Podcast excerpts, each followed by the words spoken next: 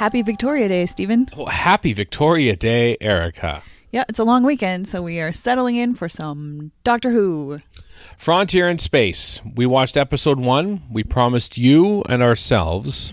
Well, there are no promises. There are only some tentative plans. That's that's our that's our promise. That's our promise uh, to watch all of Frontier in Space in one go, which is honestly the best way to watch it. It's one of my favorite stories. But then again, they're all my favorite stories. I love them all. Yep.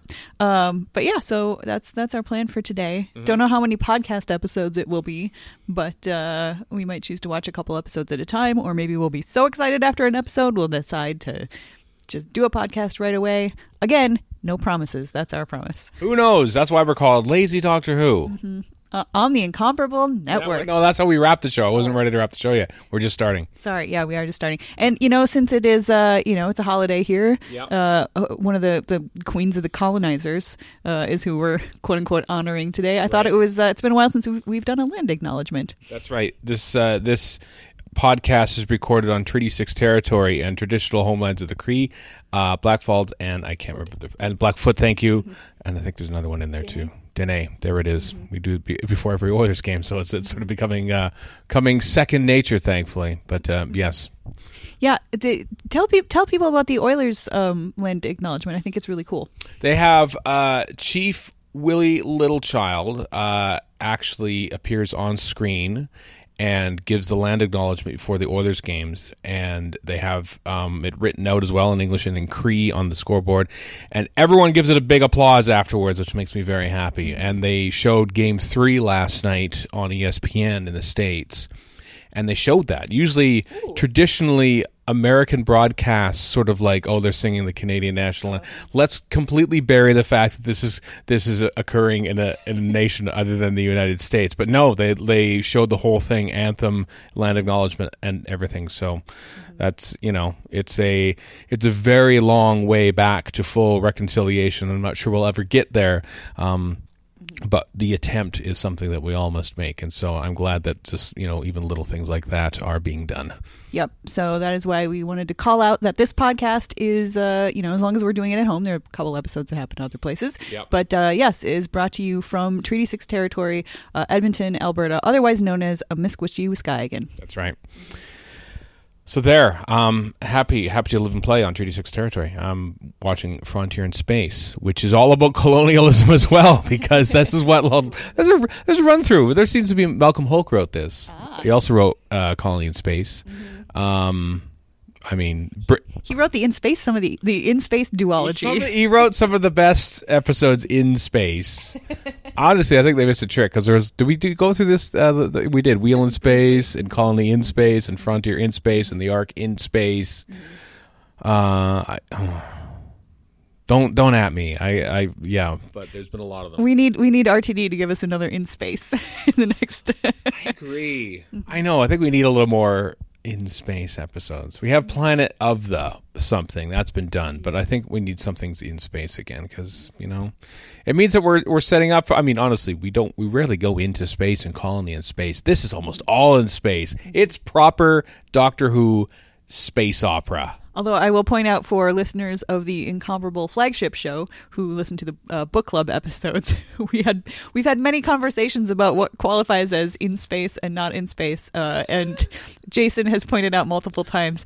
All planets are in space, so technically, yeah, all all our stories are in space. That's true, but I want to see space. You know, I, I, I want to actually you as as as as uh, Victor Franklin in uh, uh, the thick of it. You know, you're not going to be able to see this from space. It's going to be space. That's how big it is, and it's big and big and lavish and costumes and spaceships and draconians and uh, and then at the very end a freaking sandbagger turns up and so like yeah God. there's a lot to talk about in this episode I was so excited about that. But let's let's jump back a little bit before we get to talking about uh, Ray Lonnen. Um, the I think it's it's very interesting. There's a lot of setup in this story, and it's super exciting. Like it's just actually exciting is not the word I mean. I mean intriguing.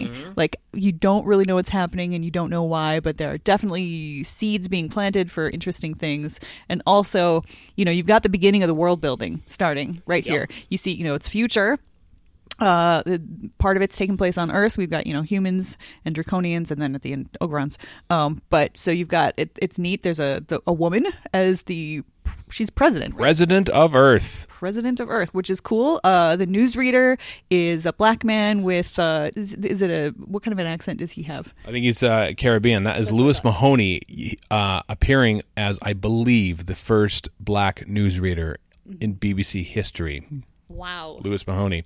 He of uh, will appear later on Doctor Who twice, most famously as um, aged Billy in Blink. I have until the rain stops. Yeah, Yep. I thought I thought I, I recognized his voice actually, and I know he did he pass away recently. Uh, relatively recently. yeah. Yep. So, and I knew that he had been in multiple episodes, so I was like, I wonder if that's him, and it is. Uh, and he does he does a fantastic job here. I think it's neat.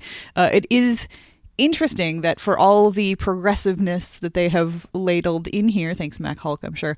Um, then they have a, an alien race that is at this point built up to be the the big bad, uh, and while they do look freaking awesome, it is very clear that their uh, sort of costuming, the the makeup, all that stuff is is very uh, based on you know Asian cultures. So Very samurai with the uh, Yep, yeah.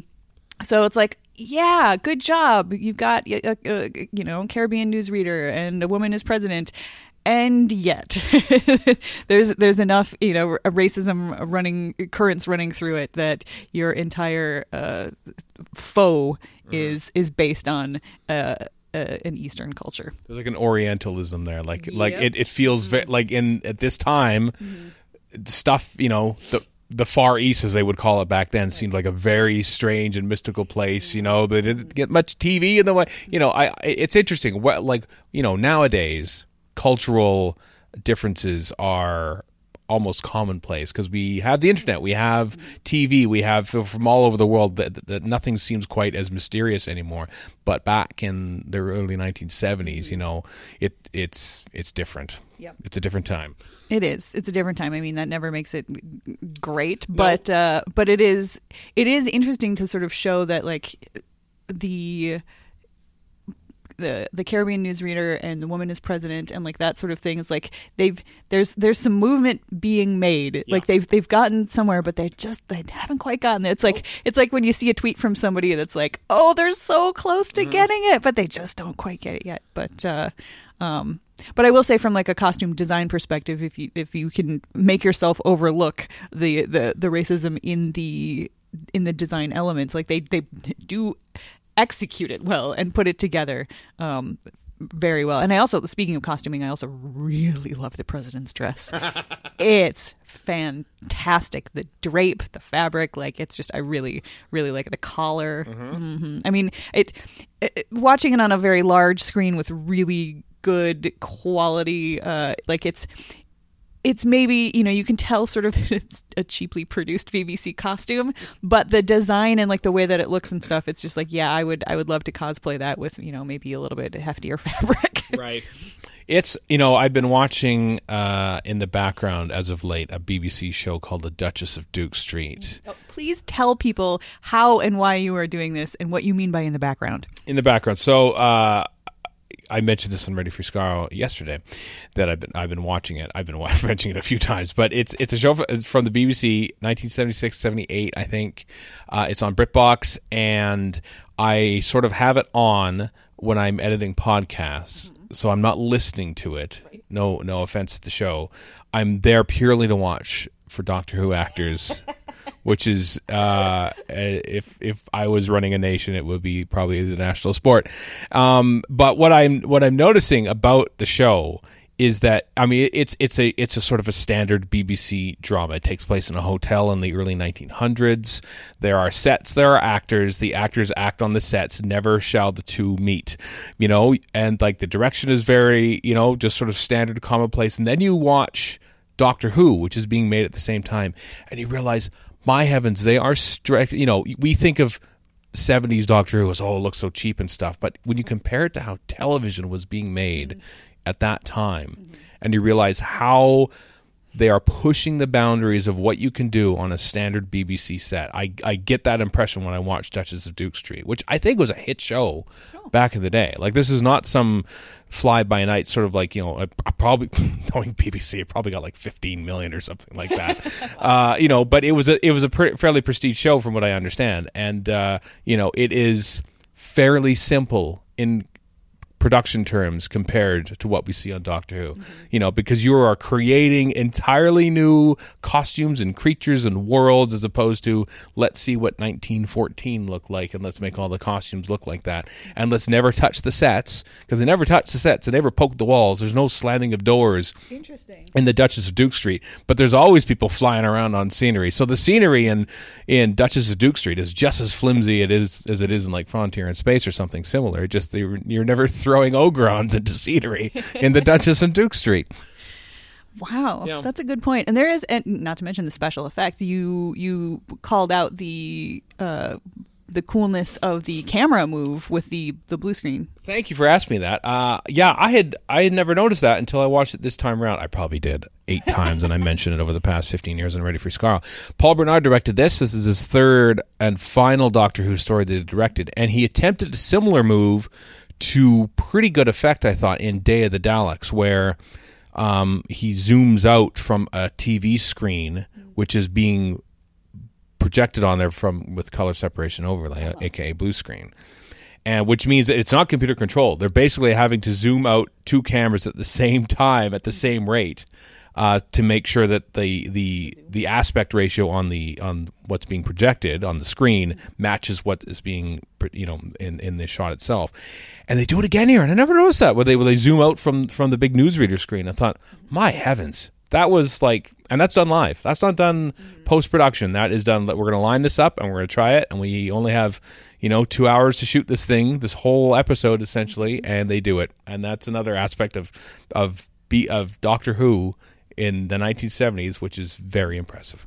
Yeah, having run some of those style cameras when I was in college, like th- being able to do that smoothly is tough enough in itself, and being able to do it smoothly at the same time, synchronized with somebody else, that that is very very impressive. Yeah, we're still five years away from uh, video visual effects post production in Doctor Who. Yeah, Underworld's the first story that that had it. We're still in the in the days of essentially making these things as live. Fascinating. Yep. Well, let's talk about the the plot a little bit. Yes, please. Thank you. Yeah, usually I bore you all with that nonsense at the end of these things. But well, what do you think of this uh, this here story there, Erika? Well, I have. I, I think we talked about it. I have. I definitely have seen it within. I don't know, last year or two, maybe. I don't remember what I what we watched it for Verity, and I don't remember exactly specifically what it was for. Um, but uh, but yeah. So it's it's it's fun to watch it now because I, I really the way that my mind brain works, I don't remember things terribly well uh, uh, unless I've seen them a couple of times. So I don't actually remember super well like the details. Like i'm i'm picking i'm i'm watching it and i'm going okay i think i remember what how this connects. I know who's going to show up. I know like that some of that mm-hmm. stuff i get but not all of it.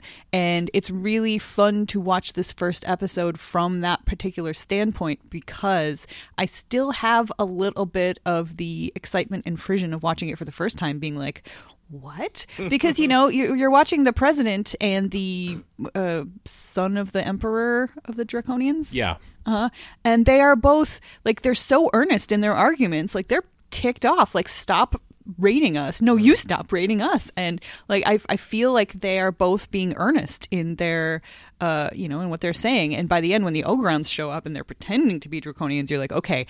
Clearly, they both believe that they are in the right just as much uh, as each other, uh, and that's that was just you know a fascinating scene even before we saw the Ogrons, and then afterwards it's like yeah, they, you know those performances were, were were smack on, right on, and then you know you get the angry military general who just really or admiral or whatever he is. General Williams. Well, I saw in a recent episode of Duchess of Duke Street, oddly enough. Oh, that's funny. Um, and and yeah, so like you know, he clearly just doesn't trust them, and at this point, I don't remember well enough to know if it's just because he's just an old soldier and he doesn't trust them, or if he is shady in some way, and he's being very well set up at this point to go either direction and have it work really well. Um, the all the uprest uh, uprest, uprising and unrest. I put those two together. right. Came up with the word uprest. We're going with it. Uh, there's a lot of uprest on Earth, and um, you know that uh, in a way that feels a little close to home. Right. Um, so yeah, it's just it's fascinating. And then the fact that like it's this big ship and they're carrying bulk flour. Like that's what this is about. Danger, bulk flour. uh, as I said to you, the future is gluten free because flour is treated as a uh, dangerous resource. No one can handle it anymore. Uh, I mean, if it were to like spill out enough of it, it could uh it could suffocate you or like, you know, enough like flour in the air, you light a match accidentally and the ship goes boom. Obviously, maybe they're just selling it to uh, a planet that is like you know rife with celiac disease or oh, something no. like that. They have to like, oh no, just be very careful with that. Don't touch that. It's like you know they throw around like dynamite like nothing like nobody's business. But oh, flour, be careful. Like it decimate half the planet. Mm-hmm. Yep, and we got some just nice world building from the just the conversation between the two pilots who were talking about, oh, um, you know, I'd love a, a luxury cruiser, and like, oh no, you'd be pushing blah blah blah, you know, Yeah. cargo, whatever. And it's just, I don't know, it's Uh, I didn't say anything to you, Siri. Siri wants to be on our podcast. Siri, you are not invited. No. Um, yeah so i just I, I feel like this is a fantastic episode one it sets up so much you get Jo looking out the window and seeing that ship change. Yep. and you know she doesn't have the context to recognize what either version of the ship is. Like i wonder how what a different story this would be if the doctor had seen that happen. Um and then you know the like what a fantastic science fictional idea to have our heroes being seen as the enemies of the people who are on the ship. Like that's that i don't know that that really pinged my science fictional love. Like i like that I think it's the first time where the Doctor arrives through the eyes of someone else in this in the show. We often see the TARDIS arrive. We know what the TARDIS is. We know who the Doctor is, obviously. Uh, but yeah, we see the TARDIS for the first time through the eyes of someone else, which is kind of cool. I think it's neat.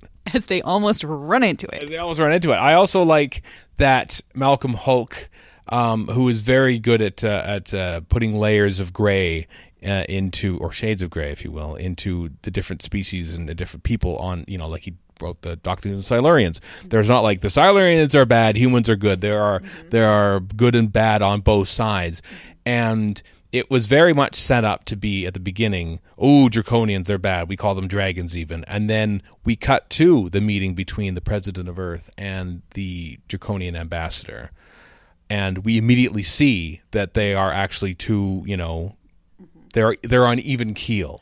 Yep. You know, and because of that, because we have that, and, and we find out that Earth has actually sort of transgressed as well in the past. That instantly we sort of say, "Oh, okay." So it's not just us versus them. It's it's very much a, a you know a plot. Even though one of them looks like you know the people who are watching the show, and, and one of them don't.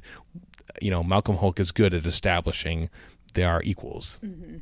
yeah it's uh it's interesting too that like you know they in a in a well built out world any sort of you know enemy any other you know quote unquote other is going to have what did the doctor say? Unflattering nickname? Yeah. to call them to call them dragons. And it's to me actually and i don't this probably wasn't intentional it's just something that i'm thinking of right now it is it is an interesting um display of an example of how uh any word, no matter how cool it is, can be used to harm, to hurt. Because, like, the word dragon, super cool. Like, I would love to be called a dragon. Yeah. But in this context, it's not. Like, that's a freaking racial slur. And, uh, and and should not be used by anybody who is you know trying to make peace between these two races. So you know, every once in a while you see somebody uh, making an argument that like, oh, that's not an insulting word that I just called that person. That's a great word. Guess what? When it's used to be an insult, when it's used to be a slur, Yeah. even a word as cool as dragon, which is one of the coolest words in the world, I think. I think dragons are amazing.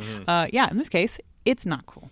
No, and it, but it's a nice. Well, I say nice. It's it's a it's a very subtle little layer that there's an actually you know a a unflattering nickname, is I say, a mm-hmm. pejorative for Earth people to call draconians. Mm-hmm. It just lays it in there that this has been going on for a while. That we already call them something else. You know, mm-hmm. possibly even leaning into the Orientalism a little bit, oh, dragons, Chinese dragons, all that. Um, yeah, it's an interesting aspect of, of, of the story and where the world was in 1972. You know, um, with the Cold War being very much in evidence. Uh, you know, the Soviet Sino split at the time, where China and, and, the Soviets sort of split off, and you know, like China was not exactly a uh, open book. We're still in Mao Zedong's time, and before Nixon went there, and uh, you know, all these world. This this is the world that Doctor Who exists in. It's, it's, it's as I often said, it's it's easy to sort of pick out a story from 1973 and sort of watch it with with modern eyes, but sometimes it's fascinating to put it back and see where it existed in in time. Yeah, Doctor Who is and always has been a very fascinating reflection of the world around it from you know the, the daleks themselves which mm-hmm. you know last time we saw the ogrons that's who they were working for um, that being a sort of stand-in for the Nazis. Yep. So we're we're seeing reflections of of the world as it was uh, all the way through Doctor Who up until up until right now, mm-hmm. which is which is fascinating. Now, remind me again because I saw the Ogron, I was like. I, I was very glad Jo had said last time we saw the Ogrons, they were working for the Daleks, which yeah. is the kind of line that sometimes sounds a little bit uh, too over the top explainy, and I was very pleased by it because having watched some Doctor Who yep. out of order, some Doctor Who, Who in order, I genuinely couldn't remember when the Ogrons were. So can you please remind me which which story and how they were used by the Daleks? They were in they were mercenaries used by the Daleks in Day of the Daleks, okay. which is the opening story from the previous season, season nine. Also directed by Paul Bernard. Uh, interestingly enough. Um, uh, I don't know why that. Uh, I I don't remember why they decided to include the Ogrons, the usual reason is because we made the costumes. Hashtag the built the sets. Hashtag we made the we made the costumes. Uh, and so that's probably why why they used them. They were just like, hey, we can use them again. Mm-hmm. Yeah. So that's that's why okay. I like that. They also mentioned uh, you know Solos from the Mutants. Yes. You know that one I remembered much more clearly. Yeah. I mean, this podcast is, as you know, listener, dear listeners, we are going along very slowly, and my memory, right, especially right now, considering the stress that the world is under, mm-hmm. it ain't what it used to be. So, uh, thank you, Jo, and thank you, Steven, for helping to me to remember things. Well, you know that would that aired over a year uh, ago uh, when this aired, and they weren't exactly uh, watching repeats, and they weren't reading no Target novelizations because those hadn't started until this year, 1973. Oh. So you watch it once, and there you go. That's and maybe you read a Doctor Who annual or something like that, which doesn't even mention it anyway. So yeah, I like little subtle bits in there mentioning, you know, mm-hmm. remember this. It feels like as you know dialogue in some ways, but in many ways they don't know. You know, and some people might have might not have even watched the Mutants because it was like aired in like April and May, and it was nice out maybe, and maybe they were out enjoying it, and they missed Doctor Who that week. And guess what? You never saw the Mutants. So little little touches like that. Yep, I appreciate it. Mm. Now let's talk about Ray Lonnen. now Ray Lonnen shows up. Now I this is I, I'm intrigued, and I'm I'm going to actually look up when you recorded this for Verity uh-huh. because I wonder if it was before you discovered The Sandbaggers, one of the greatest shows of the late 1970s of British TV. One of the greatest shows of TV. Thank you very much. I wasn't going to go that far, but I'm glad you went that far. I love The Sandbaggers so much. it's my favorite new to me mm-hmm. um, TV show of the past 20 years, of this century. It might be mine too. Yeah. It's so good. Anyway, Ray Lonnen is uh, Sandbagger One, Willie Caine in uh, the Sandbaggers, and uh, when he showed up on screen, because it was him who who the doctor was talking to on the ship, back and forth, and I thought, does she recognize him? Does she? I did not. Nope. I, no, because it was you know the, the the screen is you know it's a screen. Yep. It's a futuristic uh, talk, talkie screen, mm-hmm. so it's a you know a little washed out. He's he's also got this thing around his face when he when he first enters. So I didn't pick up on it until he first came in, and it was it was actually it was a bit of the voice and then the face, and I was like. Wait a minute! Like, and I kind of, I was already sort of leaning forward because I was excited. I was on the edge of the couch. Uh, she was. And then, and then I leaned forward a little bit more, and I was like, "Wait a minute! Is who, who is that?" And then, and then you kind of whispered to me, "Do you recognize him?" And I was just like. And I just turned and I looked at yeah. Steven and I looked at the TV and then I looked at Steven and then I looked at the TV and then I sat forward even farther and just put my chin in my hands literally because yeah. I was so excited. Yep. Ray Lonnen. Uh, I don't know where he was in his in his TV career. Obviously, he's about five or six years away from being in the Sandbaggers in this. Uh, but yep, great to see a Sandbagger in Doctor Who. We will see uh, two more Sandbaggers in Doctor Who o- over the yes, we will. I'm not going to say when or where. Oh yeah, but you already know about I, them. So I, I, actually do because we watched Time Flight not that long ago, um, and uh, and I always always forget that. Um, why am I blanking on his name? Roy Marsden. Thank you, Roy Mars. Mars- his name is not Roy Marsden. It's Neil Burnside. Neil Burnside. I always forget that he was in Doctor Who, and I kind of don't want to get to the point where we watch it again because to me he will always be Neil Burnside, and I don't want him to ever be anybody else. I know, and he's a lot older because it's like some. It's like 2007 when he's in Doctor Who, so it's uh, well after his his Sandbaggers time. It'll like it'll take us a decade to get that far. It'll be a long time, a long time. We'll probably watch the Sandbaggers once or twice before that even happens, probably. Easily. Yeah. Um. So there, yeah, I wasn't. I couldn't remember if uh, where the cliffhanger was until we got to the cliffhanger, and I thought, "Is Ray Lonnen? Please tell me Ray Lonnen's in this episode because he was on the screen." And I, I, I was not going to mention until he appeared fully on screen before I, I said so. I'm glad he did. I'm glad we were able to talk about him. Yep, it's it's ridiculous how like you know you have the Duchess of Duke Street on in the background to spot your Doctor Who actors, and I don't know Doctor Who actors nearly as well as you do, um, or even actors from other shows. But every once in a while, there's an actor that I'm so excited to see. I mean, we we watched an episode of Midsomer Murders that he was in That's right. like not that long ago, Yeah. and I was very excited there too. Um, he ended up not being a very nice guy in that one, so uh, He's an actor though; he can play different parts. fine. Yep, no, it's it's true. Anyway, it's uh, it was anyway. That just made me very very happy, and in in a an episode of a story that makes me happy in general because I really I like it. It's I think it's a really good one, and I don't I remember just enough to know that I'm excited to see what comes next, and I remember little enough to still get to be excited and thrilled by some of the things that will probably be happening. That we will watch and talk about on the next episode of Lazy Doctor Who. On the Incomparable Network. Goodbye. Goodbye.